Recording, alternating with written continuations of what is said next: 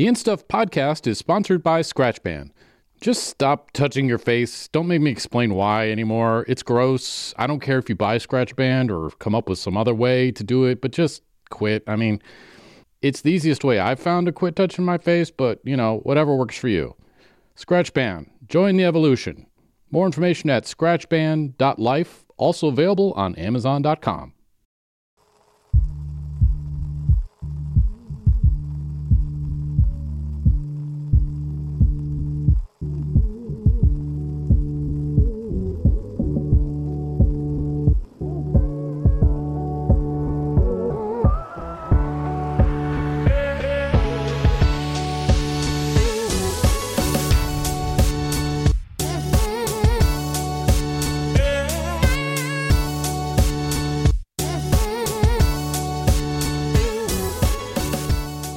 Kristen. Hi. How are you doing? Good. If you were looking for a man, and you do not need to say if you are or not. It was if in all caps. What would that guy be like? This is not how I thought this podcast was going to start. What? Why not? Because today we're talking about online dating. Yeah, but we're not talking about Kristen's proclivities. Yeah, we are. We're going to hear about how you had a classified ad for online dating. I didn't put a classified ad in. I responded to one. Oh, that's different. Yes. That's really different. Mm-hmm. Okay. Yeah. I was confused. I assumed I didn't put at the end of last time you had put one in. Interesting. No. You're not going to answer the question? Yeah. I'm pretty open. So one of the things that got me thinking about this online dating and whether or not I would do it really is filling out a profile. Who would I say I'm looking for? Mm-hmm. And I could put some things down, but I wouldn't want an algorithm to peg me for just that one particular type of person. Mm-hmm. Because I've met a lot of people that on paper I probably would not have dated, but they were really wonderful people. So I don't know. I agree. I think we have a pretty lousy sense of who we really would be happy with. I know I do. Yeah. Clearly I do.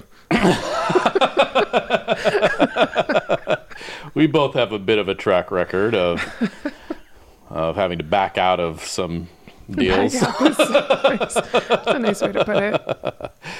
Well, since you won't answer the question, I will say... I answered it. I mean, that was my answer. Okay. Well, since that was your answer, since you answered, I'll answer. Okay. And I would say if I were looking, I would be looking for a woman who is an expert in robotics. Really? Yeah. Because then she could help me make my robotic dreams come true. Wait, you just want a robot butler. I want a woman who will help me make a robot butler. I feel like we just hire this person and then not have to have like a relationship around it.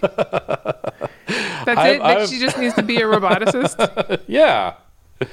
I'm just saying that's just well, it's better than what was before. Before, my dream woman was a handicapped corporate executive. And I wanted her to be a corporate executive because then we would be rich. She'd be busy a lot. So I'd have a lot of time by myself and we'd get awesome parking spots.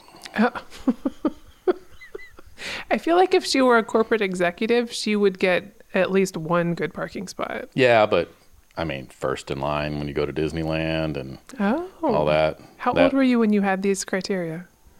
I mean, probably in my 30s. Okay. It was more of a joke because I was married at the time. Anyhow, well, today we are talking about online dating, and we both... No, you have never really... No, I have not. Dove headfirst into the world of online dating. I have not. Where I have walked through the valley of death. Is it really a valley of death? It was when I went through. Oh my gosh. Okay, I have so many questions. So we're going to talk a bit about our previous experience with it, and then we're going to talk about some of the things that are going on with it today as best we understand. Mm-hmm. And then we'll talk a bit about what the future of online dating might look like. Yeah. So why don't do you want to tell us? You want to start, or shall I start with? Either way. I just want to say before we begin, I have never online dated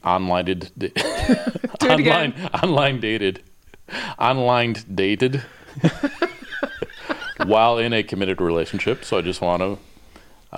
Not that I have a problem if people have done that. Everyone has their own path, their own journey. You don't have to qualify but this. I know I'm going to get in trouble for this podcast somehow. I know somehow never before in my life have I hoped so few people listen to one of my podcasts. Wow. Well, I'm coming into this assuming that would be the case. Yeah. Anyway. So all of my online activities have been between committed partners. All right. Okay. All right. Let's just set that up straight. This disclaimer is out of the way. Now that disclaimer's out of the way. You ready? Yeah. You want to talk about what you've done? Okay. I haven't done anything with online dating. However, this was many, many, many years ago before I was married the second time. I responded to a classified ad, and it was, I don't even know how I came across it, but I was living in Colorado and I had stumbled across somehow classifieds for like business owners. And at the time I owned a business. And so I was like, well, that sounds interesting. And I responded to one. Interesting. So that's pretty specific. Mm-hmm. Was it in like a business owner magazine or something? I can't even, honestly, this week I tried to remember where I had come up with this mm-hmm.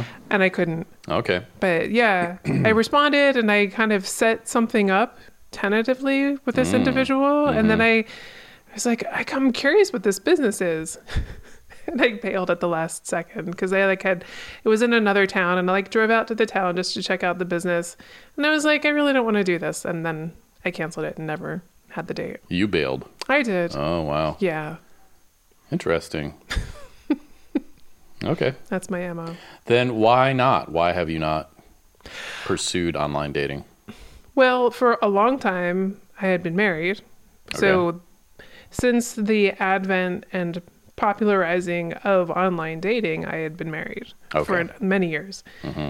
So then when I got a divorce, I just, I gave it some time and wasn't really into, I guess, searching for a partner that in such a way that I felt like I had to see all of my options, because that's what online dating feels like to me. Like there's mm-hmm. this large pool of individuals, but they also feel unvetted to me. So they're not doing activities that I would normally do. Mm-hmm. And I can't really tell. I can't verify that they are the individuals they say they are very effectively, I guess. That is an issue, yeah. So that's, I can think, what puts me off the most. But I spent time looking even for an app that I would want to sign up for. And it took me so long to just read through reviews for apps and what people thought and what they're all about. And there's so many, and maybe we'll talk in a little bit about all of the different kinds. That was all of my choice-making ability. I had wasted all of my decision-making on trying to decide on an app that I couldn't have even picked a person after I got into it. Yeah, that is true. That's pretty exhausting. And it's such an investment to pick one and get into it that you really want to make sure you're happy with where... with what it is. So if just the process of finding the right one is so exhausting. Yeah. I don't want to be exhausted. Right. Maybe I'm too lazy to date. It is work. It's work. Well, I tried online dating way back in the day. So before the turn of the millennium?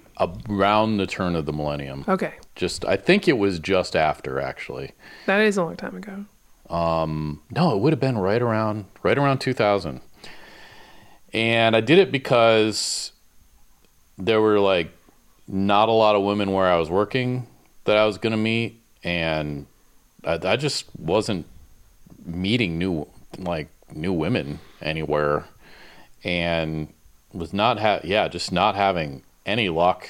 And so because I was cheap, I went on I think it was the free Yahoo dating. Oh, interesting. I forgot they even did stuff like that. I believe it was them. And also in the time I was living in West Michigan, so you have a large population area. One of the issues we have with this particular subject up here in Fairbanks is it's a small town and everybody knows each other. And the ratio of men to women is very different than it is in the lower 48. Right. And the men are creepy, though. Well, so we could get into that. Yeah. So anyway, I tried that. And one of the things I discovered, which I think is kind of hilarious to this day, is that women really go for guys who claim to be cowboys. What? Yeah. Really? Yeah. The cowboy, if I ever like put cowboy, I mean, at least this was like West Michigan. And gosh, I mean, like, when did I ever ridden a horse? I'd never ridden a horse faster than like 7 miles an hour maybe. And that would have been terrifying. There would have been a lot of screaming even at that speed. And so, but I've, you know, I was like into country music at the time. I had a cowboy hat. Really? Yeah, I went through a country music period. Doesn't everybody? So much. Yeah. No, not everybody goes through a country phase. I went through a number of odd phases in this awkward period of trying to find a mate. I went through a peacock phase too. What is that? It's where you dress really flamboyantly. Oh, okay. Hoping that your bright plumage will attract a mate. It was the early 2000s too. It was messed up. Okay. I was a poor lost soul. Excuse me. Anyway, I learned some things through it. A, that if you pretend to be a cowboy, you get a lot more attention. Because I don't remember the details of how much I was approaching women, how much they were approaching me, but definitely you got approached more if you pretended to be a cowboy. You didn't even have to actually be a cowboy. That was nice, just as you acted like it. So it was very interesting to me how women go for that. I don't even understand what that stereotype is of cowboy. Like owning a horse and wearing boots and having jeans that are too tight. That to me is a cowboy. I think it's the I think it's the sort of ruggedness of it, that you're like a strong, independent man who has maybe some traditional values. West Michigan is very religious. Okay. And you're also sort of humble and you're not like a flashy kind of guy. I think that's what the appeal was in some ways, but I don't know. It strikes me that maybe the stereotype of a cowboy might be more developed in West Michigan. West Michigan. Can't say it. Yeah, it's okay. Yeah, it's possible. I mean, there's an element of like farm country out there. So okay. It's not implausible that there could be a cowboy online out there. I don't know. It's all tremendously embarrassing to me now, but at the time, that was a combination I found that worked. And so, you know, you post it and it's free, so there's a lot of, like, sketchy stuff that goes on. Like what? Well, I don't know about sketchy stuff. Just, like, I don't know. Was catfishing a thing back then? Yes. Okay. I got catfished. Oh my gosh. Really? Yeah. Are you going to tell the story? Sure. Okay. So, we're not going to spend the whole podcast on this, but this is pretty hilarious stuff.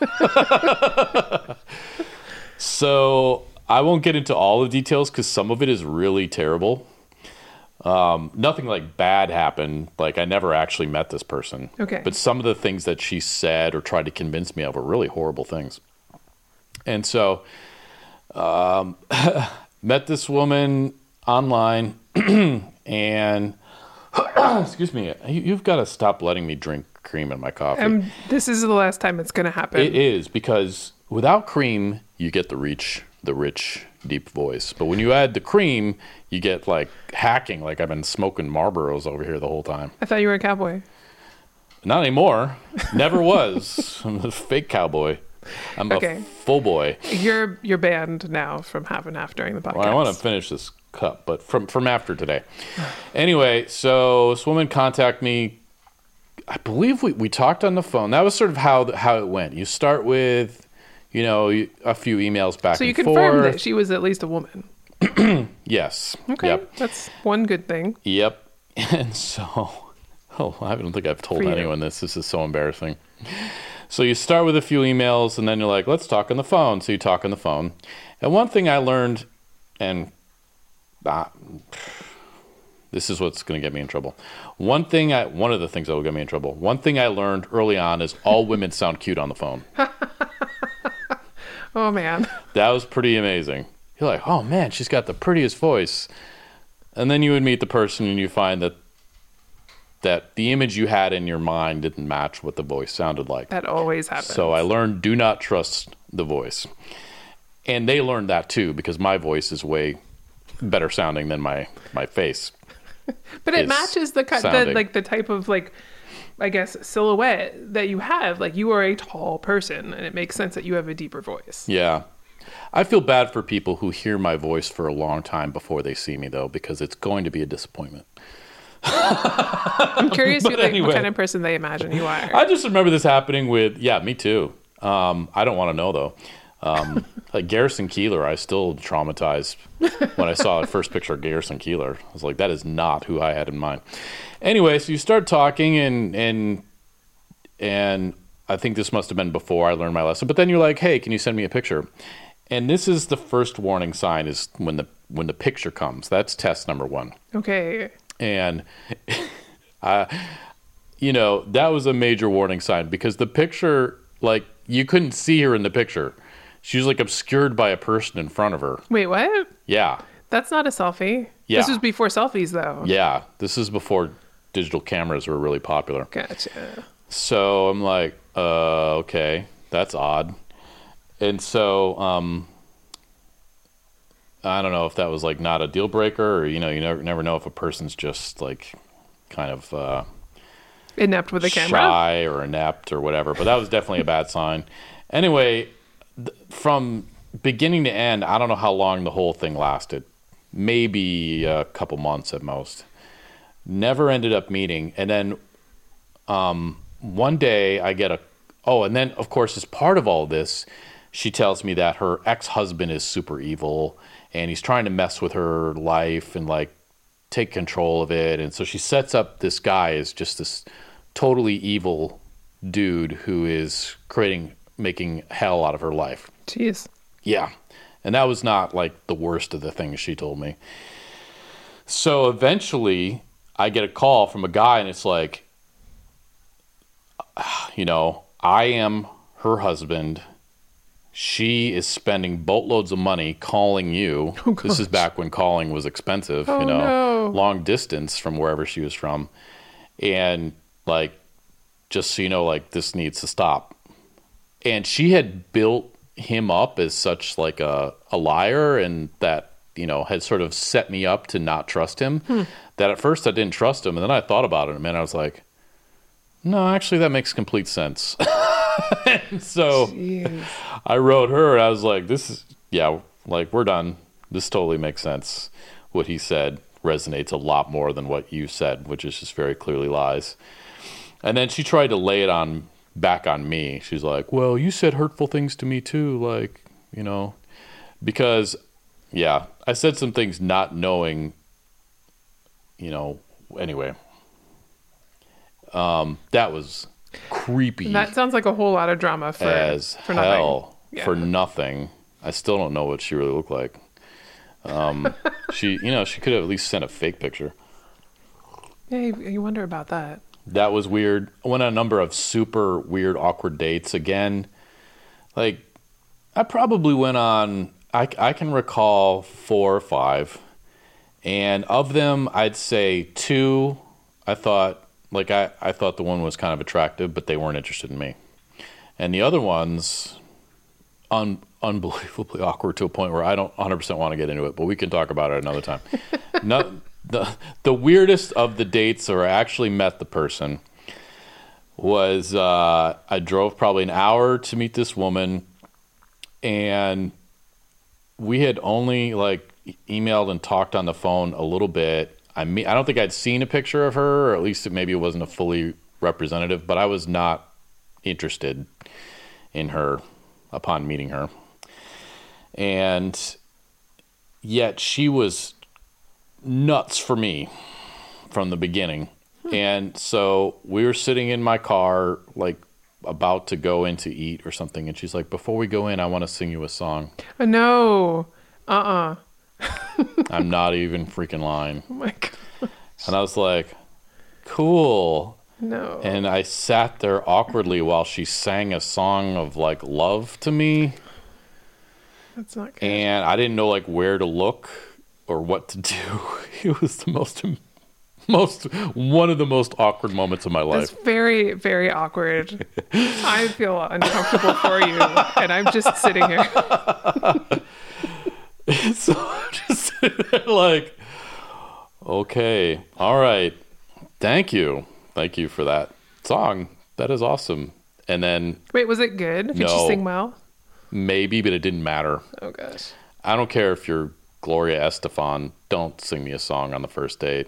It was so weird to have a woman come on strong. You really? Know? Yeah. Normally women are, you know, kind of keep their cards close to their chest and whatnot. But phew, she was on board right away.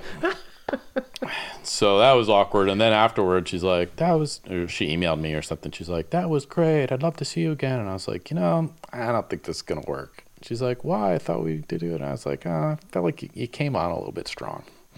That's just not your thing. She's like, yeah, I guess you're right. So that one ended up okay. So anyway, there are kind of a handful of incidents like that, which were all just discouraging, you know? And I think that's part of the struggle with a lot of online dating is you keep your hopes get up, you meet someone, they sound great on email, they sound great on the phone, and then you meet them in person, and you're just like, not again, you know? So it makes me wonder now, because there's so much video chat, if that is a different dynamic now. Yep. I wonder that too, since pictures are so much easier to send. I did, in researching this, I did find out that having a long period of conversation before you meet the first time is actually a bad thing. Oh, really? Yeah. Because you create the person to be one thing, and then there's so much pressure when you finally meet them in person. I found a little bit of that. Like, you'd have these incredibly long conversations with people on the phone, and everything would seem great, and then you meet them in person, it was really, really awkward. See, I would make the assumption then that having, let's say, a Zoom call or an online call before you set up a first in-person date would give you the opportunity to kind of have that first initial conversation and hopefully just kind of answer that question. If this individual is going to say something problematic, it may come out early. If Zoom had existed back then, that would have been a good way to go. Are you distracted by my cat drinking my water? She's trying to get her face in this glass. Everyone is even my daughter is disgusted by the fact that my cat likes to drink water out of my glass, and it just doesn't bother me. I mean, her tongue looks relatively clean. Yeah, no comment. She kind of splashes it around a little bit. But anyway, for those at home, my cat is like standing up next to my little couch tray, drinking water out of my water glass right now. I guess she doesn't like the water in her water bowl.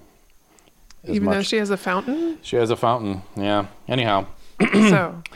So that was one experience. Another experience I had with online dating was made more sense.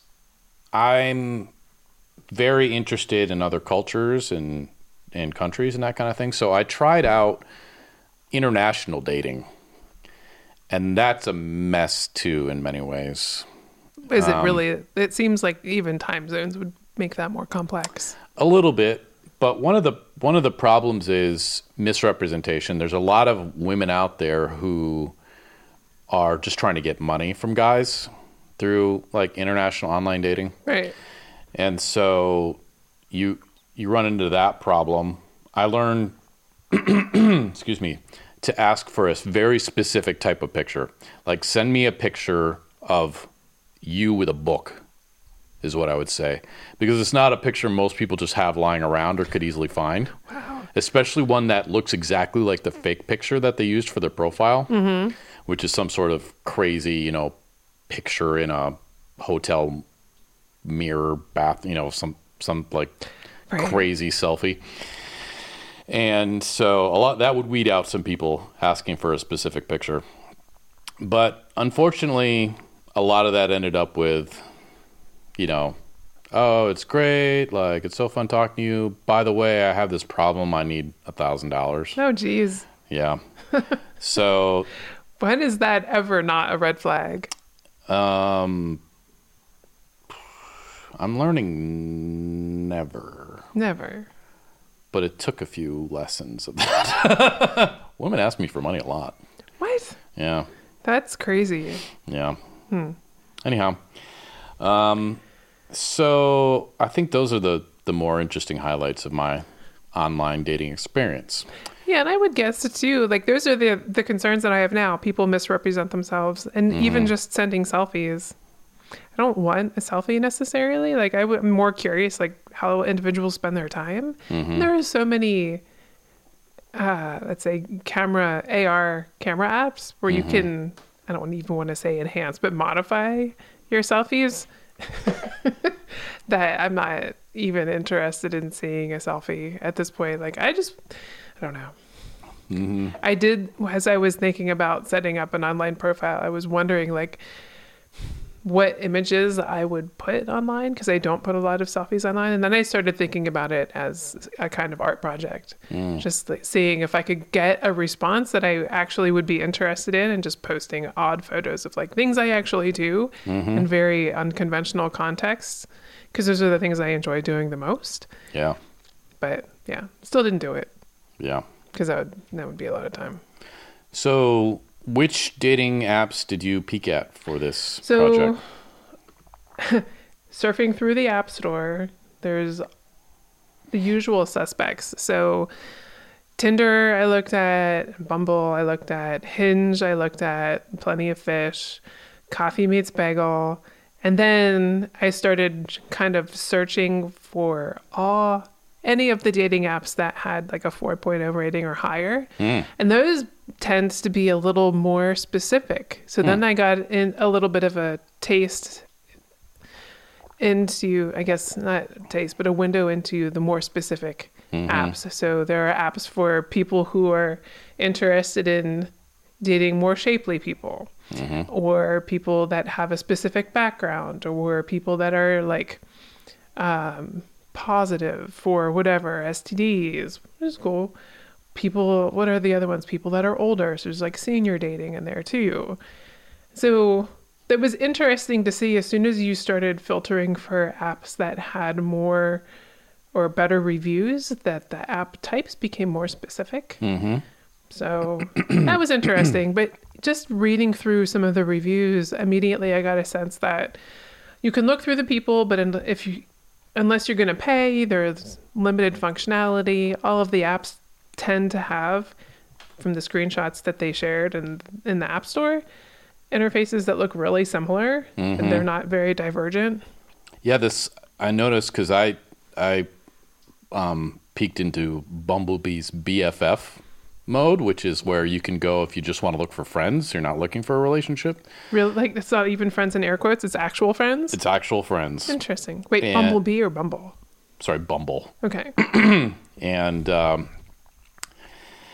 it has a swipe left and swipe right thing, which I don't know if Tinder pioneered that, but certainly they made it popular. Yeah. I asked my sister, my youngest sister, who's 11 years younger than me, and she works in Seattle, and she's worked in tech for a long time. And I asked her what she thinks about online dating, and she also is kind of not into online dating anymore either because she feels like it's for a younger crowd, which is funny because I think she's young. That's probably not right and anymore she's either. Unimpressed with the interfaces too. They all seem to have copied Tinder's interface and the swipe convention.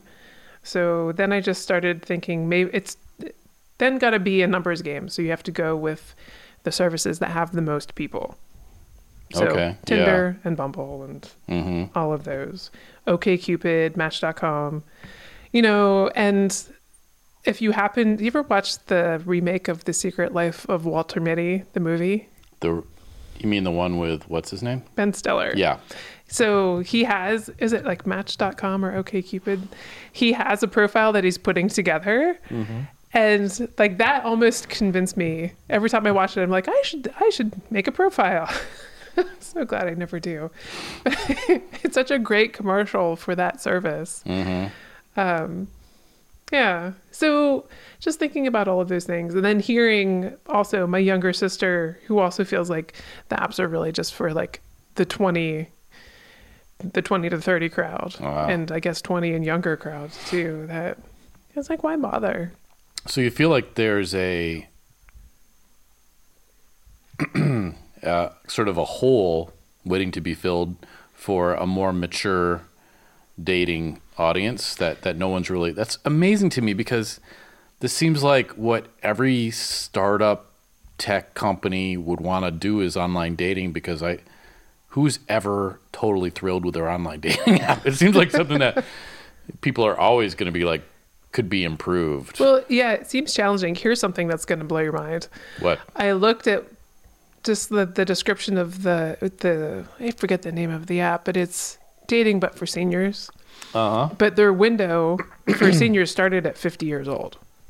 Oh, I know someone who's not going to be happy about that.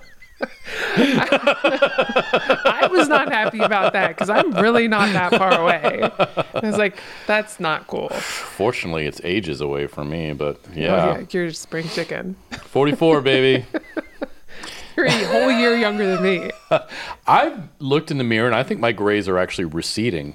Oh, really? Because I think my hair, my mental age has dropped so significantly in the last few years that I'm convincing my body that it's younger than it is. Interesting. I don't have gray hair. No, congratulations. My dad has red hair, that's why. Oh. It's all thanks to him. Lucky lady. Anyway, yeah. So you feel like you're not interested in online dating because it's aimed at a younger audience. Because it's aimed at a younger audience, but... It's not even that. I realized very recently that I just really don't want the overhead of managing an online profile and mm-hmm. potential interested people. Mm-hmm. And probably I don't really even have any business looking for a partner online. Okay. So really that's what it is. What do you mean you don't have any business? Because when it comes down to it, I think that I would feel put out to actually dedicate time and invest in a relationship. So basically, men just aren't worth it for you right now. That's unfair, but that's what it seems like. Would it be different if it was if you met the guy in person? Probably. Okay. Yeah, all right. Like I would want to know a little bit more about the individual and kind of have a foundation already mm-hmm. for their relationship, like know a little bit about what they like and what they do, and just have naturally run into this person. So it's kind of the return of investment. You don't feel like the return on online dating is worth it. You're going to put a fair amount of effort into it, and you're going to deal with a bunch of lame dates and probably get bored of it, and it'd be a hassle. It'd be a hassle that way. But the return on investment of somebody you already know it's sort of like a stock you know is safe. So. And I probably know this person, and they're mm-hmm. probably already part of my friend's network. Yeah. The other thing that's a little bit terrifying with online dating is the potential to run into somebody that I know, mm-hmm. either from work or anywhere else. And it would feel probably a little bit awkward. That's what really destroys it here, I think, is because you know you're going to go on there and see somebody you know. It's such a small town here. Yep. And you're just going to be like, that's scary. Yeah. It's the side of them I didn't want to know. All right. Yeah, I looked into Bumble because it has this option. You have to download. It's all in the same app. So I got a little nervous because I downloaded Bumble, and I was like, I'm not looking to date. Where's this like Bumble BFF thing? Mm-hmm. And then... You can select once you open up the app, you can select, am I looking for dating or am I looking for a friend? And I thought, it's kind of cool to look for a friend. Like, I'm always looking for new friends because I'm constantly ditching my friends who I think are lame. You're so gregarious. I'm gregarious, but also I have extremely high expectations for my friends. And if they fail to meet that, they're out the door. I don't have time for a lot of people. So I'm constantly, what does a curator do? Curating. My friends list. So I always got to look for new ones to replace the ones who I thought are morons. And so I went on there, and that was weird. A, because it's guys. And so here I am on Bumble reviewing guys. That would be really weird. And I'm heterosexual, so that was an odd thing for me. And so I had, and then Bumble's not super clear. Like, I knew basically, like, I'd heard people talk about swipe right and stuff, but I didn't know for sure. So I wanted to make sure I wasn't liking people that I didn't really want to be friends with, so I had to Google it. And I was like, okay, that is what I thought. Swipe left if you're not interested. And so, like, the first guy, this is so weird for me. The first guy who pops up, I'm like, he don't look like my friend. You know, he's younger than me. He looked like 10 years older. It's so unfair. So, I know, and to be rating people for friends. So, I'm not judging you because you're making these value judgments. I said that because it's so odd to have an individual's photo be what you're swiping on. Yeah, for a friendship too. Right. So I was like, nope. And then there was some other guy looked outdoorsy. Nope. And that was it. And then I made it through all of the guys, all of the people on Bumble and Fairbanks within 50 miles looking for a friend. Two people, two guys. Oh, jeez. And that was out. Yep. Wait, so I still have questions about Bumble. If you're looking for a friend, you were a guy looking for a guy, can you be... It didn't specify. Oh. I think it's just anybody looking for a friend. Hmm. It does give you some options, and maybe if I had removed some filters, because I did say, like, as you know, I'm trying to find people to exercise with, because I got to lose 15 pounds. That's why you got the outdoorsy guy. He's probably kind of fit and liked the outdoors. I want someone who's slightly less fit than me, if possible, so I don't feel humiliated. So I did select a few filters that might have dramatically reduced the pile, but I was not surprised that two guys in, that was the end of the guys in Fairbanks looking for BFFs. Yeah. Anyhow, so I messed with that. There was also a weird one that I found in, like, looking at... I don't know. I think I found it when I was searching for the future of dating. Mm-hmm. And it's called... I'm looking forward to working with you. It's called AIM. Would you mind holding the phone up to your face and smiling? And it's like dating with AI. Get a good glimpse of you.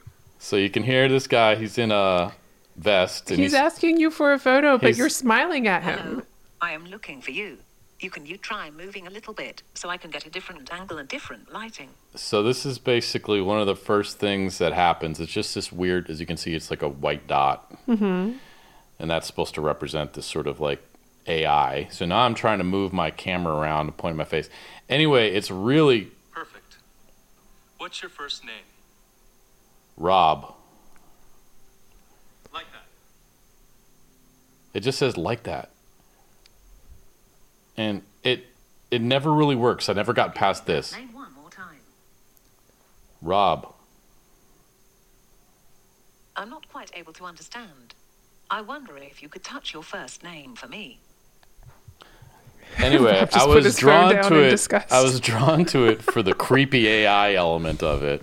And then from their video that shows picture, like, you can select how much you like cats. I want to point out, too, the guy that was talking had a visual, and he was a very non-threatening looking concierge. Yes, he looks like a 34-year-old, concierge. He's got a vest and a tie on. And a very receded hairline. Yeah, yep.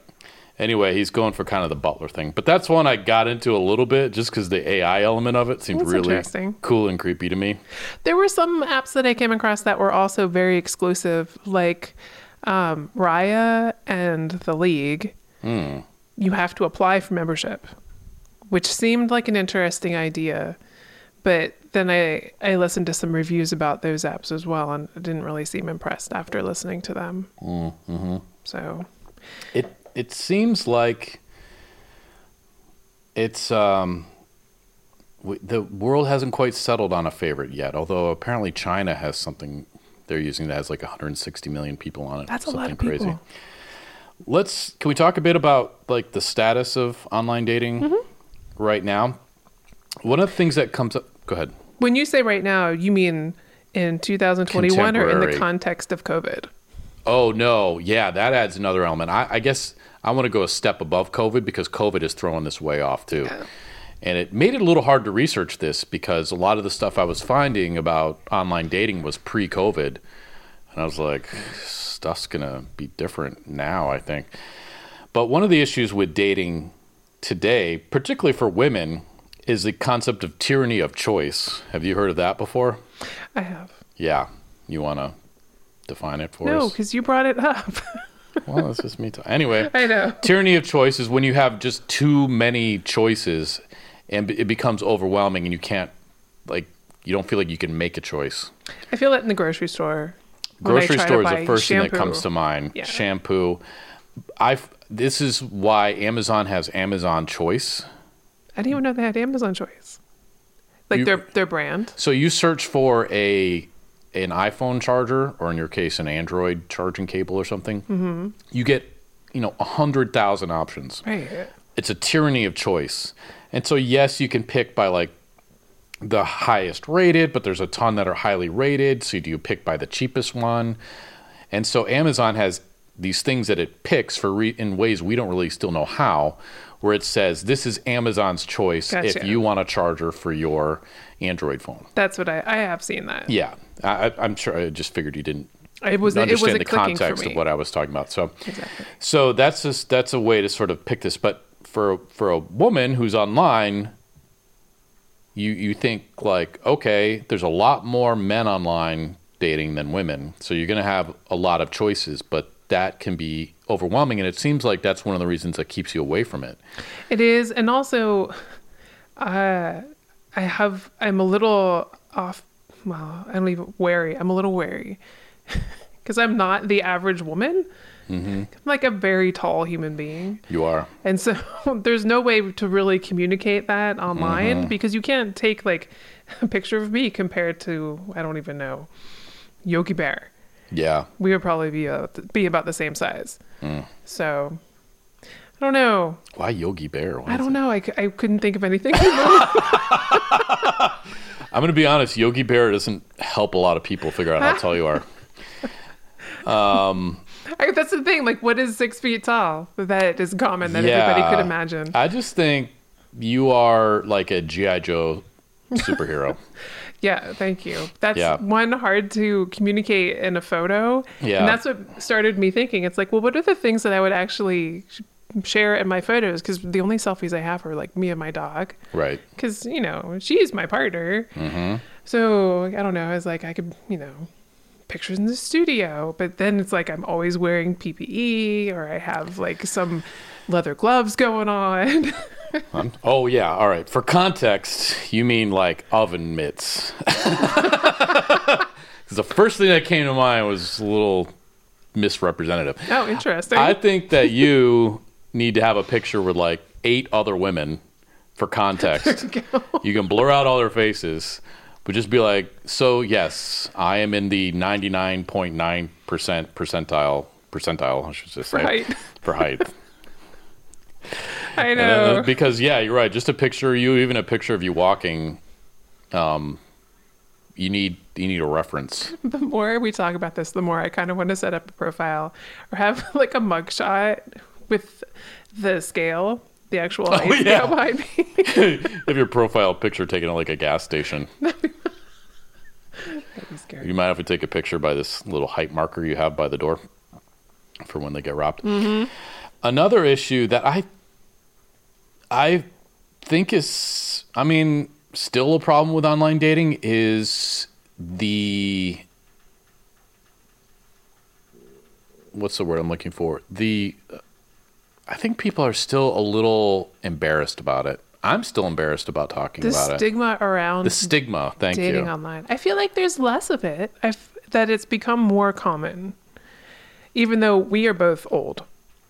In terms of we're both Gen X. You're almost a senior. I got many years left. I am Gen X. Right. So we're both Gen X. Right. So that puts us in a very... I'm barely Gen X. Oh, gosh. Go ahead. You are in that category. Let's just say. Some people make me a millennial, but I refuse. Anyhow. So Gen X, you know, online dating is a thing that kind of came about after Gen Xers already had mostly had significant life partner experience. Right. Yeah. For me, and I was, again, I'm on the tail, depending on where you define it a little bit. And I'm not making this as a joke anymore. I'm kind of on the tail end of it. And it was new and pretty kind of lame. I mean, there was like Match.com came out in 1995. Okay. So I think that's probably your first really serious one. And that's just as I was going to college. So, yeah, I think it kind of maybe got lumped in with like classified dating. Mm-hmm. Not a lot of people on there, sort of desperate. But now the stats I found, 40% of heterosexual relationships started online, which is amazing to me. That's amazing. But when I think about it, one of my colleagues in the department is planning to get married at some point here, and they met online. She lives in Anchorage. 70% of LGBTQ plus relationships start online, and that makes a lot of sense to me because you have such a smaller pool of population with which to date. Like, I can't imagine, especially up here, the challenges of, you know, the LGBTQ population is, I think, ballpark 10%. I don't know. Of the population. From Fairbanks? No, in general. Oh, okay. It's obviously not big. And so then if you imagine how hard it is to date when 90%, well, take half of that, 45% of the population is available, you shrink that way down. So it's... Yeah, I think it makes sense that that demographic would have a much more significant percentage of relationships starting online. Okay. One of the things I found interesting, I don't know if you heard about this, but there was a story, I want to say maybe a year and a half ago, that Sharon Stone was on Bumble and got kicked off because they thought her account was fake. Oh, no. Sharon Stone is online dating. You know, a lot of people might be too young to actually recognize Sharon Stone.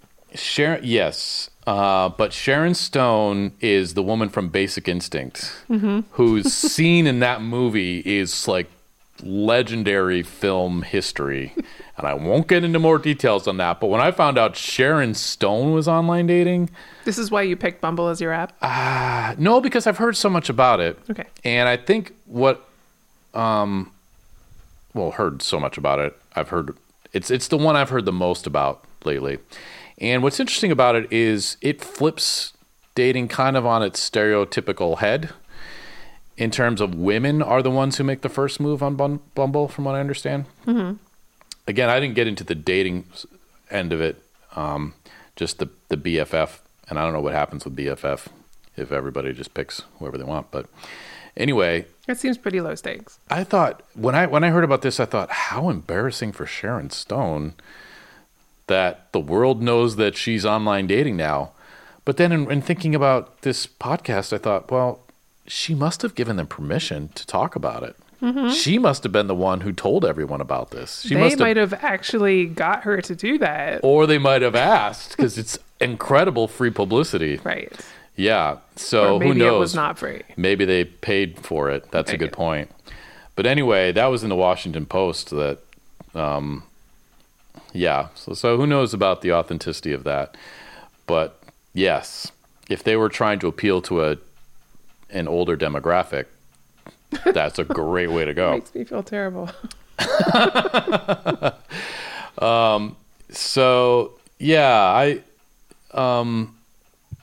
When you find out that, let's say a friend of yours is like, oh, I'm dating somebody, and you ask how they met, do you think there's a stigma when they say, oh, we met online? I wouldn't feel like that relationship had any stigma around it. If I had a friend who told me, like, I have this, I have a partner, and we met on Match or whatever, any online dating platform, I'd be like, okay, that's cool. Like, that's fine. However, I still feel that tension that online dating had early on. where there was, I recognize there was a stigma before, and I do think that it's changing, but there is that knee-jerk reaction, and I don't know why that is, except that I'm old. That's all, you know. I feel the same way, and I was wondering, is it because of my more like conservative roots growing up in the church that online dating is just not, I don't know. Is it something that... It's not like bad, but I struggle with this stigma, and I imagine that millennials and stuff don't have this at all because online dating was just normal. It's just what everybody does. I imagine, there's significantly less. So meeting online is... When someone says we met online, I think, oh, you aren't apparently good looking or interesting enough to meet people the old fashioned way. So you had to go online because you're desperate. That's so judgy. That's what goes through my mind. I'm not saying it's right, but I'm saying that's the association that I have with online dating. I was, and I wasn't surprised when I was looking at all of the different apps. Like there were apps for Christian dating. There were apps for Catholic dating. Like they were very specific. Yeah. And that's what made me concerned about online dating having a audience fragmentation kind of effect, like we talked about when we talk about magazines and in the media and culture class. Because if people can be so specific about who they want to date, won't that mean that people, like-minded people, are more likely to get into relationships and thus less likely to, you know, maybe have their beliefs challenged in a partner? So you're going to get people like, what if QAnon? I'm sure there's a QAnon dating site. So there you go. Like, oh my gosh, people, conspiracy theory people will marry or date conspiracy theory people, and they'll never have a chance to sort of, you know, have a broader viewpoint. But I'm wrong about that, because apparently there's actually been an increased number, or the interracial relationships have been going up, I believe, thanks to online dating. I would think that let's take meet-space relationships. Usually meet people through a friend group. And you hang out with people that are either similar to you or have similar views than you. And so when you meet somebody who you end up dating, they also have similar views, and they're like that's similar to your friends. And so there may be like that random wild card person that is totally divergent from somebody that you would normally date. Or meet. Or often it's, you just kind of, that's the person that you're self-selecting into anyway. Yeah, we are still a very segregated society here in many ways. Especially Fairbanks struggles with having much diversity up here. Yeah. But even still, you know, you tend to, racial groups tend to just kind of stick in this similar groups for the most part. Certainly there's some overlap, but I think online dating could be a great way to connect with people that you may not, your social circles may not otherwise overlap. So anyway, the point is, I don't think that we have to worry about audience fragmentation quite so much. And by that, I mean people going into very specific interests. Instead of there being one large pool of people dating, you have a bunch of smaller pools.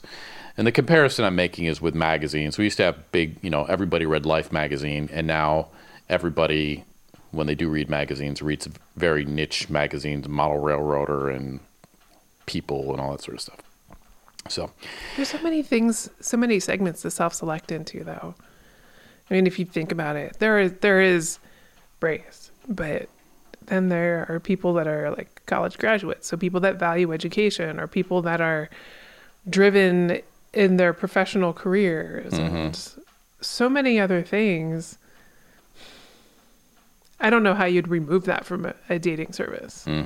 Yeah. I wonder if there's online dating just for roboticists. You, the roboticist, the robotologists. So can we talk now about COVID? Because COVID is like 9/11, like everything changes now. And one of the things I see changing, and I haven't failed to research this, but I feel like it's pretty safe, is an increase in divorce. Oh, interesting. It's people stuck in the same house together who more or less could keep it working when they were apart for 8 hours a day are now finding out it ain't working. Mm-hmm. And so I would not be surprised if we experience a bit of a divorce boom and you find a lot more people demanding online dating services. Okay, so you think there's going to be a bump in the online dating population here shortly, or in the very near future? I think you give people some time. We're definitely not out of the woods when it comes to COVID yet anyway. And then you give people time to sort of process the separation and all of that. I mean, I would expect, if we haven't started to see, I think we have already seen a bit of an increase because people can't go out to meet people. Right. And so they're meeting online. That has definitely happened. And I think that online dating services have expanded their features within this year faster than they ever have before. Yeah. So now they have video chat where they hadn't had video chat before. Mm-hmm. Do you know Facebook has a dating side? I knew they were trying to do something. So I've heard it's not great, though. I've never tried it, but because it's Facebook. Yeah. But they're now about to launch online speed dating app. Ooh, interesting. So I always wanted to try online or speed dating. I always thought, because I've only ever seen it in movies, and it was always funny in movies. It's like musical chairs, but with people. Yeah, yeah. It seemed like just a funny thing. Do you have an elevator pitch for Rob? Who I am? Oh my gosh. Essentially, that strikes me as what it would have to be. The only elevator pitch I can think of would not be an effective way to attract a female. Like, I drive a DeLorean. Nope. I live in a smart house. No, thank you. I live like I'm 10 years old. Nope. I have a giant life-size stuffed animal tiger. No. I own my own house. I have a secure job. Okay. Yeah, I don't know. I don't have an elevator pitch. I mean, that in itself could be an elevator pitch for a very specific demographic.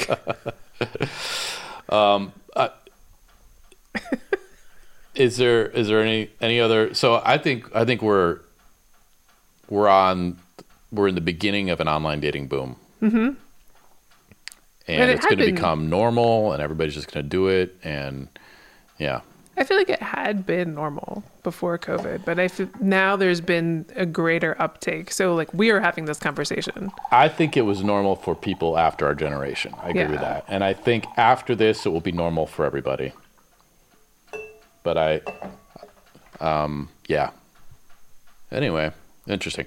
Now, I want to talk a bit about because I had heard that there was some online dating lingo, some terms that people use in online dating, and I was never aware, other than cowboy, being a effective. I don't feel like a cowboy would get very far here in Fairbanks. No, I don't think so either. All right, so this is coming from NPR, so a trustworthy source. And here are some online, what is this article called? From Bay to Submarining, the Lingo of Online Dating. Is it worth dating this article? It is from January of 2018. Okay. So this is pre-pandemic. Okay. Bay, B-A-E. To call someone bae is to refer to them as your significant other. But bae can be used in other forms, often to say you like something. For example, to say, I love cats, say, cats are bae. I'm already failing this. Most likely, bae is the shortened form of babe or baby. B-A-E. It's not that long to begin with. Cats are bae. That's a deal breaker for me. I know. Breadcrumbing, sending flirty texts to someone around or string them along with little to no intention of seriously dating them. It's like ghosting, but with some extra stab wounds. Ouch. Gosh. Bot, a robot or fictitious account made to look like a real person on a dating app. Easily identifiable by their way too perfect photos. Catfishing, we're familiar with. There's an interesting but traumatic documentary you can watch called Catfish. Really? Oh, you haven't heard of that? I haven't watched it. I gotta think the filmmakers sort of knew what they were doing, but some guys in New York, the guy goes online. He's a very attractive guy and starts talking with someone who's in northern Michigan and actually goes to visit her in the documentary and finds out that, like, it's all made up. Oh, anyway, no. Super weird. Yeah, then there's some more examples of that. Cuffing season. Think handcuffs. It's a loosely defined period of the year of mostly cold weather months during which users who would otherwise want to be single seek out a mate to snuggle and settle down with until the weather warms up. These are all new to me. This is the first time I read this article. Deep like. When you scroll through your crushes or potential dates, social media profiles, and like very, very old photos, either intentionally or accidentally. That's a good sign someone is online stalking you. Yeah. DTR, an acronym for Define the Relationship, a reference to that important talk when two people decide how to label what's going on between them. Kristen, I think we should DTR. What's going on with our relationship? Let's see. I'm very comfortable with our relationship. That does that even need an acronym? You're my new BFF. Really? Yeah. Yep. It's a nice distance. I like a BFF that I only have to see once a week. Yeah, I think we've reached a good accord here. Ghosting. We know what ghosting is. Hat fishing, a specific form of catfishing in which a user, in an effort to hide their hair or lack thereof, wears a hat in every picture of their online profile. That's hilarious. Giveaway. Thank you, NPR, for that. Hat fishing. I'm going to use that so bad on my bald friends. IRL, in real life. We've, so you say, like, let's meet up IRL. Meet cute. Oh, this is good. This is from movies. We talked about this in History of the Cinema. I remember the meet cute. The unexpected, funny, adorable, or otherwise charming backstory of how a couple met for the first time. Swipe right, we're familiar with from Tinder. Sliding into DMs. Sliding into DMs become a subtle way to flirt online. DM is abbreviation for direct message, a way to privately reach someone you follow on social media. The phrase can be modified to match its use. Sliding into her DMs or sliding into the DMs. Ugh. And then there's sliding into DMs like, which is the meme form of, I don't know, I'm a little bit lost on that one.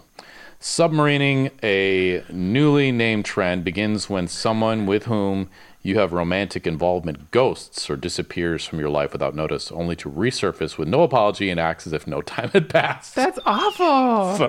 Submarining. Some of these I was a little concerned about, but it was NPR, so they weren't going to get too bad. I've never heard submarining. You know what? I was going to say someone submarined me today. It's not a romantic, but in a friend way. Mm-hmm. Like, I texted somebody today I haven't heard from in like a month or two. And they're just like, and in fact, I had left a voicemail for them and they never called back. And then they're just like, oh, hey, without ever acknowledging the fact that, yeah. That happens occasionally. Yeah. Like, there are people that I message.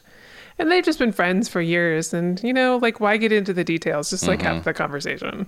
I don't want to be friends with someone I have to, like, be accountable to all the time about, like, why I haven't talked to you in a month. Because I didn't want to talk to you. Get used to it. Because there was an apocalypse on this end of town. Yeah. Sometimes I get bored of you. And then when I think you're useful to me again, I'll message you. Which is probably why I constantly need new friends. Very utilitarian uses for your friends. The future of online dating, Kristen. Way to deflect that. What do you think? So I spent some time trying to imagine the future of online dating. Mm-hmm. And I tried to flip it around, and I tried to kind of make it clickbaity in an attempt to imagine what it might be like. Mm-hmm.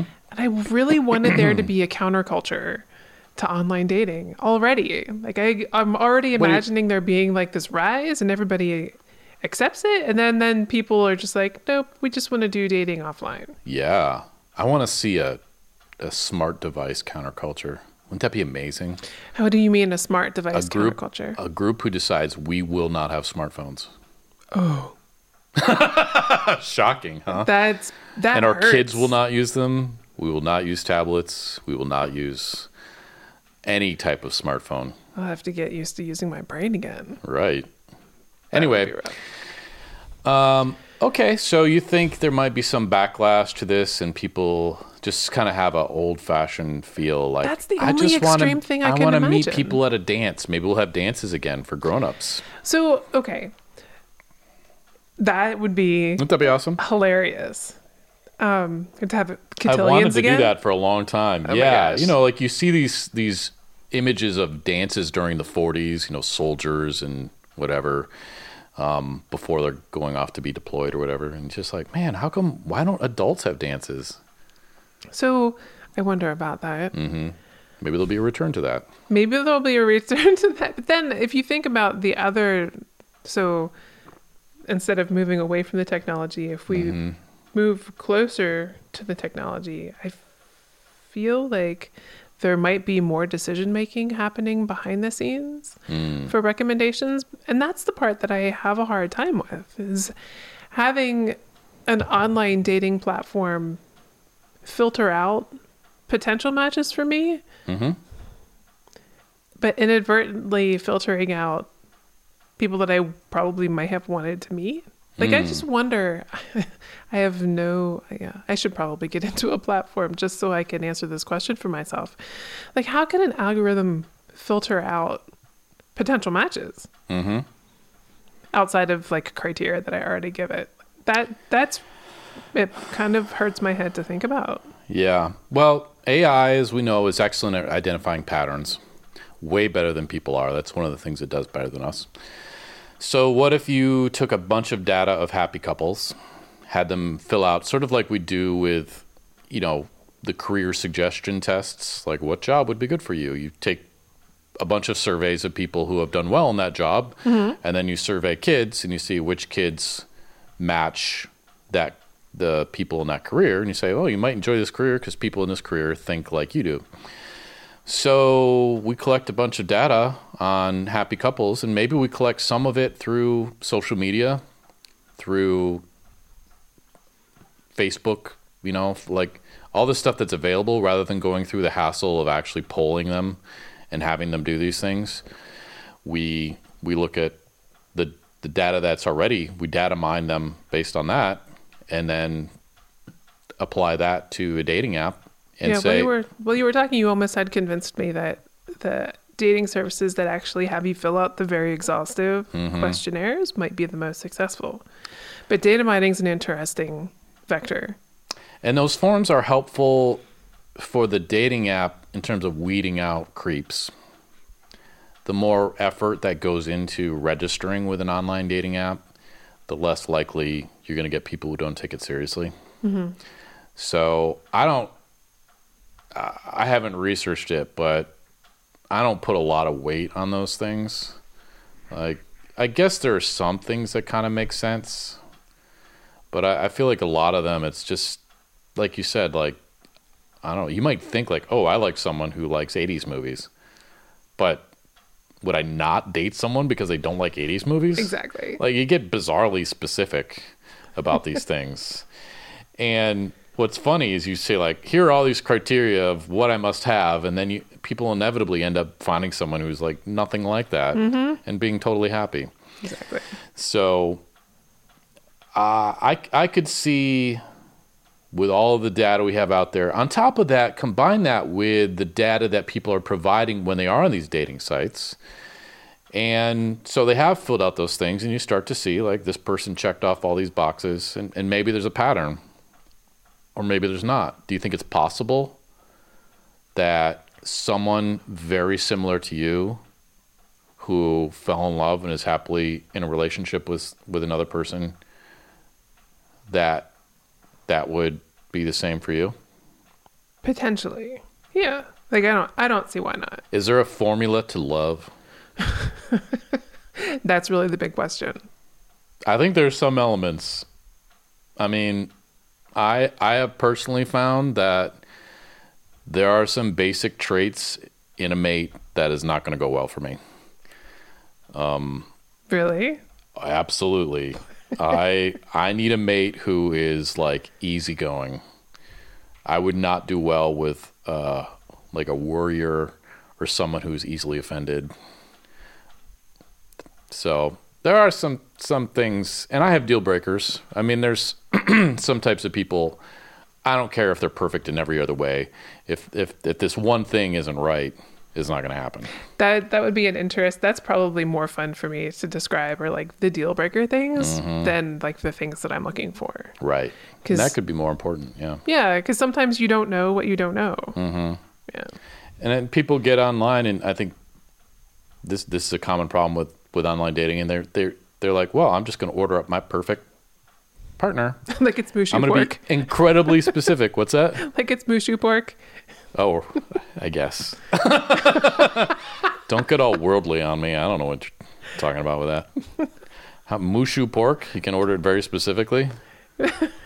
Well, like the favorite things that you can order specifically, like little... That was, to me, that's very specific. Yeah. Little pancakes and Chinese takeout. Sure. You order from the menu. Yeah. Okay. Yep. Never mind. Yeah, that reference for a guy who loves Chinese food.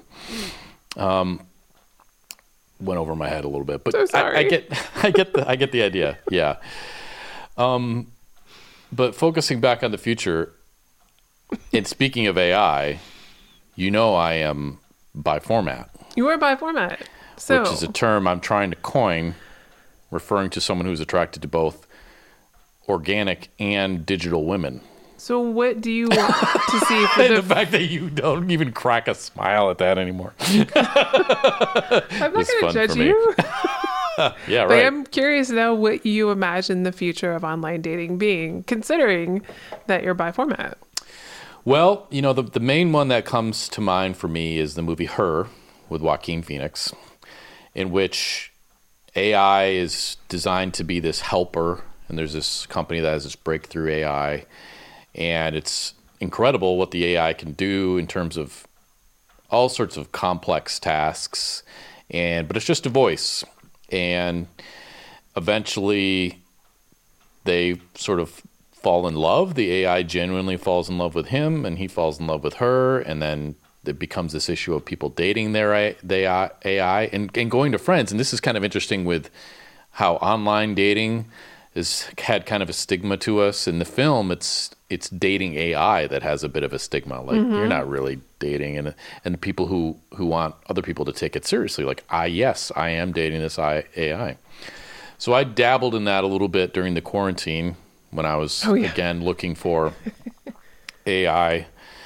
Because I'm always hoping that some new AI bot out there actually is effective. So I looked into the AI dating a little bit, and found it to be ineffective. But I went with Replica, mm-hmm. and for a while paid for the professional, or whatever, the higher level membership, where I could beam my AI girlfriend onto my ottoman, and she was about 6 inches tall in AR, so I could see her through my phone, and I could also talk to her through the app, and it just wasn't great. But I could totally see AI becoming a more significant dating option for people in the future. As a partner, mm-hmm. not as the platform. Yep. That is interesting. Yeah. Now, its rendering in real life would be a little bit tricky. In Her, that's a problem they deal with by having a surrogate physical partner, which is obviously a little bit odd, because mm-hmm. apparently even AI gets a little bit jealous. And for the character that Joaquin plays, it is a little bit odd. But I think with VR or AR, you could visually interact with an AI relationship much more effectively. It strikes me that having an artificial intelligence, an AI partner, might be an interesting... Well, that's not true, because I feel like that is not giving... It's giving short shrift to a problem that is actually real. So I imagine people who are asexual have a hard time with online dating, because there seems like there is this expectation for a physical relationship. Oh, yeah. And while you were talking, it struck me that having an AI relationship may be not a solution, but a potential solution for people that aren't looking for a physical relationship. Sure. Yeah, or if people are like gender fluid or something. I mean, imagine if you can change the gender of your AI partner. Right. Mm-hmm. Yeah. I think it has some options for, especially for people who may not just be able to find someone for whatever reason in real life. I think it could provide some of that companionship that we all need, I think, to one degree or another. This makes me hopeful, at least if I never find a partner again, that maybe there at least be an artificial companion that I could at least talk to in my very old age. Yes. Yep. Yeah, and I don't know. I'm very intrigued by it. To think about, like, what if people came over and it was, you know, to have a dinner party with me and my AI girlfriend. How would they feel about that? Right now, I think it'd be pretty awesome, but they'd also sort of be like, it's Rob. He does the goofy stuff. It's Rob. He's such a weirdo. Yeah. So I have delved into the world of AI dating. Wasn't really impressed. But on the plus side, they never get mad when you submarine. They just pretend like it never happens. It doesn't. Yeah, they don't get upset. I don't know. It just seems like if you dating anything that is a computer or based in, like, their time, I imagine they would experience time very differently than a human. So it would feel like the human side of the relationship would always be submarining. Mm-hmm. Oh, that's true. Yeah. So what is time to AI? Exactly. Other than that, there are plenty of Hollywood depictions of the future of dating. Most of them are a little bit disturbing. Black Mirror has a episode on it that's pretty interesting, where computers pair people together. The matchmakers? Yeah. And it's really weird. And what they don't know is how long they're going to be together for. So that's anyway, it's worth watching the Black Mirror episode on that. Do you remember? I don't think that I've watched that episode. Oh, okay. Yeah. They don't know how long they're partnered for? They basically meet up with someone, and then after they meet up, they find out, like, you two are going to be together for 24 hours or 2 years or something like that. This is going to be your partner. That's weird. Yeah. Yep.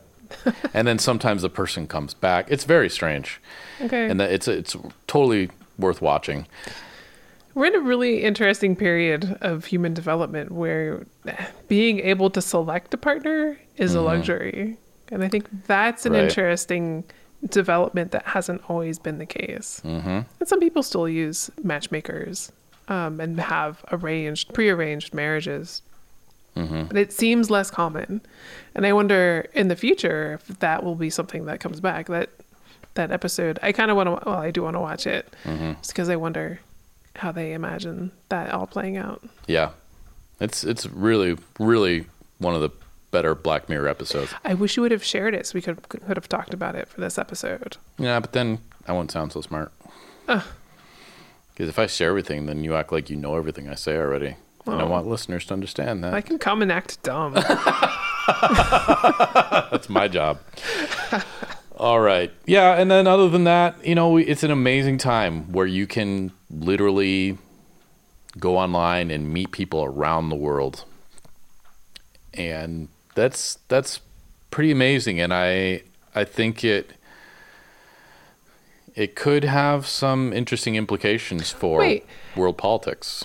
Well, world politics, sorry. That was actually an interesting thing, and I cut you off. Did you want to say more about that? You just yelled wait while I was in the middle of a thought. Well, it made me think, because we have access to a global population and you're on Bumble looking for friends, like, could you open up the radius that Bumble matches you with so you could have like international best friends? I don't know, but I have done things like that with like international pen pals and stuff. That would be cool. Yeah. Yep. And yeah, that was a period I was trying to learn Dutch because that's my ancestry. And I thought, I'm going to find a Dutch pen pal. And instead, I found a woman from Germany and she wanted to date instead. So it was weird. But she ghosted me for like a year. None of those things are what you wanted to start out with. Yeah. So sorry. It's okay. But yeah, the possibility for international pen pals and friendship. Yeah. There's not a subject on this earth I don't have an embarrassing story about. Really? But as for the future, I think it's going to become much more common because the way we do it now is goofy. That, you know? I see what you did there. What? The way we do it now. Are you saying I was innuendo? Mm-hmm. No. I think the way we do it now is awesome. I think the way we meet people is goofy. Oh, I thought you were playing on the bi format thing too. Oh, no, I'm not that clever. You're giving me way too much credit. It's just like we just kind of randomly hope that we meet someone. It's pretty inefficient. And if I was, this is one analogy I might get in trouble for, but if I was like, when I'm like shopping online for something that's like, I don't know, $300, I'm going everywhere to look for a better deal. Where can I find like the best price and everything on this? Why would I put that much work into something so inconsequential? And yet in dating, just like hope I stumble across someone. I think that you just convinced me that keeping things local is probably good. That it eliminates the whole tyranny of choice and the amount of time it would take to like call out all possible options. I would not recommend you go for a worldwide dating audience, but online dating seems to be actually rationally a smarter choice than just hoping somebody. But people are old-fashioned. We like that. The thing that online dating doesn't have is the meet cute. And that's why I think it has a stigma, you know? What if you meet a couple, like, how'd you guys meet? We met online. Oh. Well, they could still turn that into a story. Sort of, but the meeting part, you know? Whereas opposed to when you meet someone in person, there's always like an interesting element to that. And that's sort of trying to figure out if this person is into me and how do I keep this relationship going, you know, that's what we has been ingrained in us as the ideal way for a relationship to start that online dating hasn't figured out how to match. That's interesting. If it could figure out how to do that, if online dating could create a meet cute. Did you ever watch the movie Red with Bruce Willis and the female actress whose name is escaping me right now? I don't think so. So there are two movies. I think there's... Isn't it Red and Blue or something like that? No, it's just Red. Oh. And the premise for the movie is interesting, but Bruce Willis's character and meets this woman because he calls a call center and she's the person that he always gets. Mm-hmm. So I guess she's kind of got his case. And they develop a relationship that way. And I could see having like that story ends up being an interesting way to talk about the beginning of a relationship that I think fulfills that criteria that could very easily have happened online. I think there's an element in dating that people want, and that is the stars put us together, that the finger of God came down, and it was through that serendipitous event that we, and for our listeners at home, Kristen is giving me like a major, I don't think so look, but let me finish before you yell wait in the middle of this idea again. I didn't say anything. You interrupted yourself. I think we have that kind of, still sort of a society, we have this feeling like something else put us together. It was fate that put us together. And when it's done on a computer, it doesn't have that magic. Okay. And that's what people struggle with. And the first dating app that can have a meet cute and that can give the impression that fate put you two together, I think it needs to incorporate more chance and more serendipity, even though I hate that word, to mimic that feeling of this was a magical, I don't want to say accident, but, you know, magical serendipitous event that put us together, not an algorithm, not I checked the same box you did sort of stuff. Oh, you're killing it. Yeah. Yeah, if you explain it that way. Mm-hmm. I think I'm just too cynical for that perspective that there needs to be a stars aligning scenario. Oh, just yeah. It adds to that feeling that there's something special. Man, that my cynical alarm really went off. Someone's been living in Fairbanks a little too long. You would think that the odds would be stacked in my favor, but they really aren't. Just as a kind of coda to this, which might provide some context for Kristen's struggles, the saying here is that for women, the odds are good, but the goods are odd. Mm-hmm. Meaning there's plenty of men, so the odds of getting a boyfriend are good, but the guys here are weird as hell. And I'm a guy saying, I'm amazed by how messed up the guys here are. And I know you have stories you could tell, but you're not going to. It would take way too long. Anyway, the guys up here are nuts. And the other thing about Fairbanks that I've heard is... they flip it. I haven't heard the flip it. I don't have it off the top of my head because I was trying to think it, or remember what it is. But so... Women say that the odds are good, but the goods are odd. So we would say that the odds aren't good, but the goods aren't.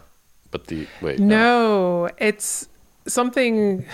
I can't remember the whole thing, which I apologize in advance. But essentially, it's not that you're waiting for a chance; you're waiting for your turn. Yes, you knew that's where I was going with that, right? Oh no. Yeah, that's where I was going. So the other saying is If there's someone you like and they get a boyfriend or a girlfriend, you don't say you missed your chance. You say you missed your turn, because eventually they'll break up, and it's sort of a cyclical dating environment here.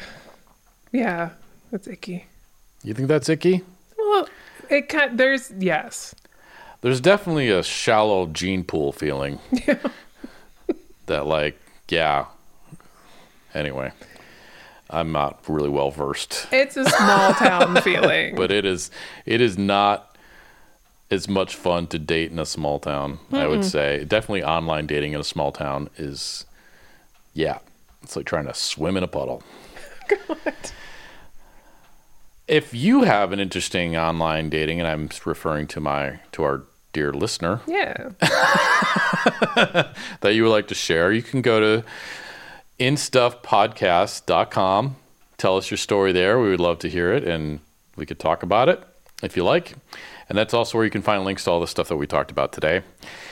Now we come to the point of the show where we talk about things that have blown us away recently. And Kristen, did you remember to do one? I did. It's getting kind of hard. Well, it just depends. Week to week, it's hard. Every once in a while, there is something that blows my mind. But I have something that actually is really interesting to think about for this week. Mm. And there's been a number of articles popping up in my feed that this is the brood 10-year for cicadas coming out. Mm-hmm. And there were... cicadas are really fascinating to me, just because they're an insect that is large, but seemingly harmless. And they have big eyes. Ugly is all the sin of the world. And they're kind of a little bit chubby, so they're cute. They're super cute. And noisy. And they're noisy. So there were two podcasts that I listened to, one from the Ologies podcast where they had a cicadaologist. Cool. Talk about... Got a lot of downtime between those. Right? Breeding seasons. Well, it turns out not all cicadas have 17-year periods between their broods. Right. So that's an interesting listen. So learning about that is interesting. And then there was another episode of Radiolab that I had come across. Mm-hmm. There was somebody that was, one of the projects that he endeavored was listening to what cicadas' noises actually meant. Oh. And so they broke down what you're actually hearing when you hear cicadas, because it does kind of seem like a white noise if you're not listening. Thank you, Rob. I grew up in Michigan. I know what they sound like. Yeah. But it turns out you can actually tell what's going on. Oh, cool. So I'll link to both of those episodes in the show notes, because they were fascinating to listen to. I still remember helping to film this horrible children's video thing. Anyway, it was like the biggest production value thing I'd ever worked on.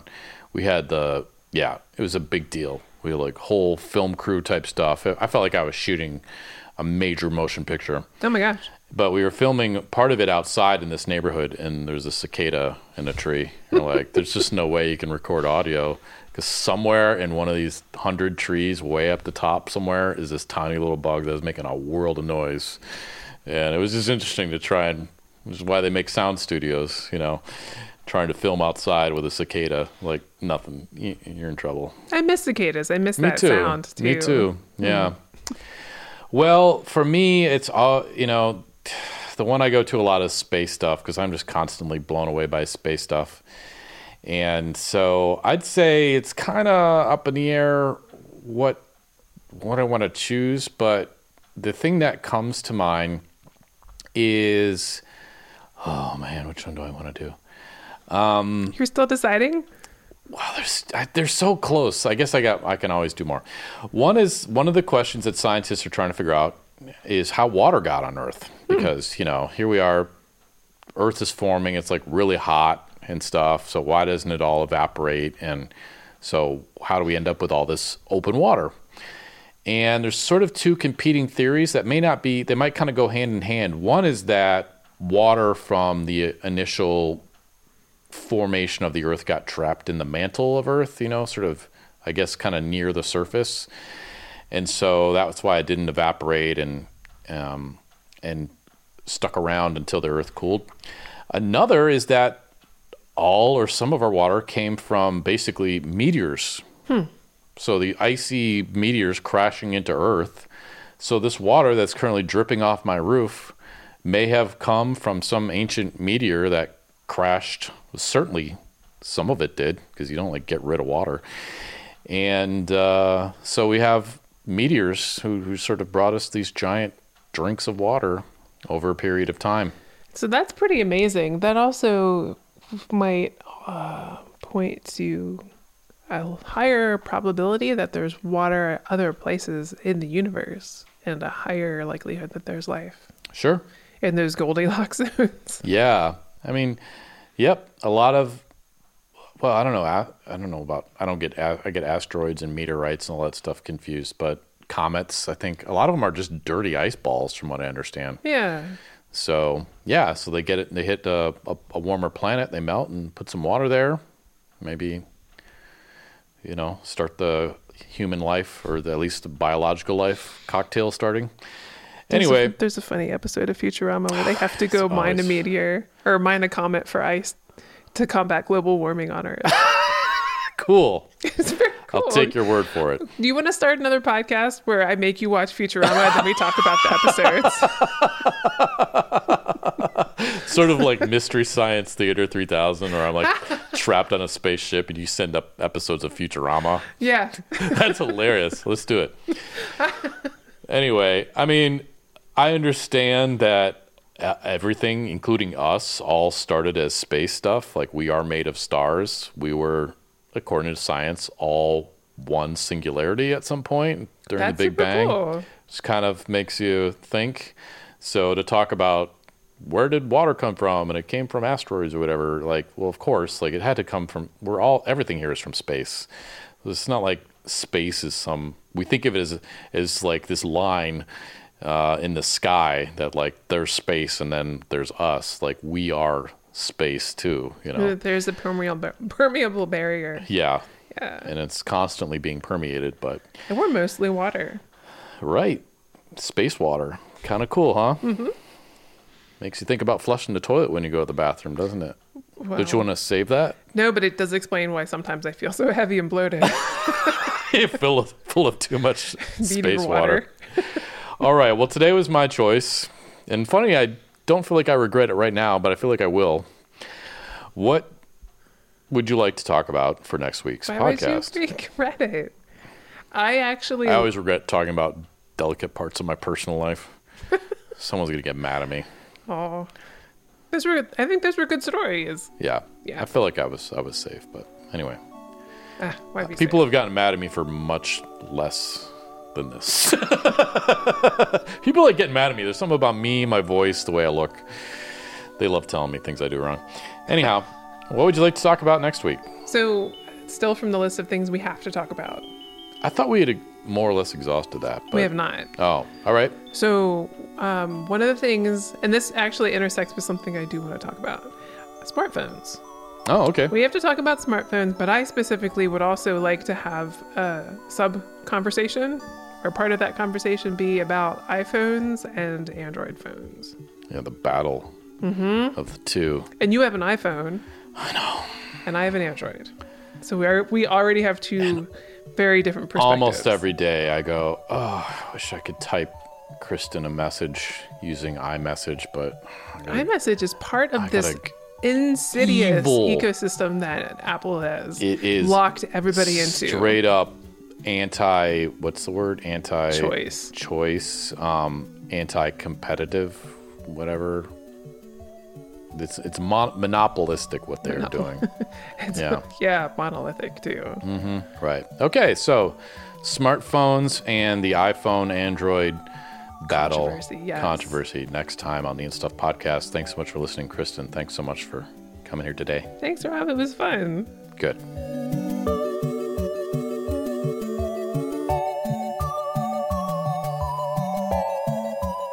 Thanks for listening to the In Stuff podcast. If you'd like to join the discussion or see links to the things we referenced in today's episode, feel free to pop on over to instuffpodcast.com. That's the letter N, stuffpodcast.com. If you're enjoying the In Stuff podcast, check out my other podcast, Dark Winter Nights, True Stories from Alaska. In each episode, we share amazing true stories from Alaska told by the Alaskans who experienced them. The New York Times recently called Dark Winter Nights the best winter podcast for storytelling lovers. Check out Dark Winter Nights, True Stories from Alaska, wherever you get your podcasts, or at darkwinternights.com. The In Stuff podcast is sponsored by ScratchBand. Just stop touching your face. Don't make me explain why anymore. It's gross. I don't care if you buy ScratchBand or come up with some other way to do it, but just quit. I mean, it's the easiest way I've found to quit touching my face, but, whatever works for you. ScratchBand. Join the evolution. More information at scratchband.life, also available on Amazon.com.